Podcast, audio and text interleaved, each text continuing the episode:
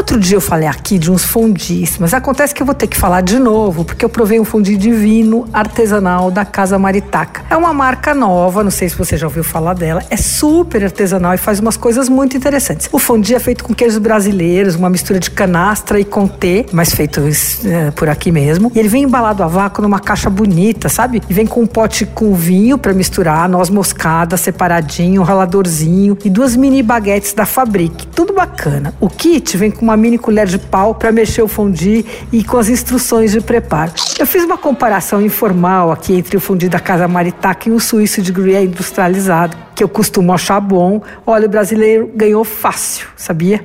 A caixa custa 159 para duas pessoas. Outra coisa que eles fazem bem interessante são pães de queijo da canastra, com kimchi e com wasabi, são dois diferentes, né? Eles vêm congelados, estão no freezer, ainda não provei, viu? A embalagem vem com 30 mini pães de queijos e o preço é 35, mas eu sei que é uma das coisas que faz muito sucesso lá. A lista de produtos deles inclui compotas, queijos, tem uns kits para presentes bacaninhas e tudo vem umas caixas de madeira simpáticas. Bom, você pode olhar no site que é www.casamaritaca.com ou no Instagram, que é arroba Casa Maritaca. Você ouviu? Fica aí. Dicas para comer bem em casa, com Patrícia Ferraz.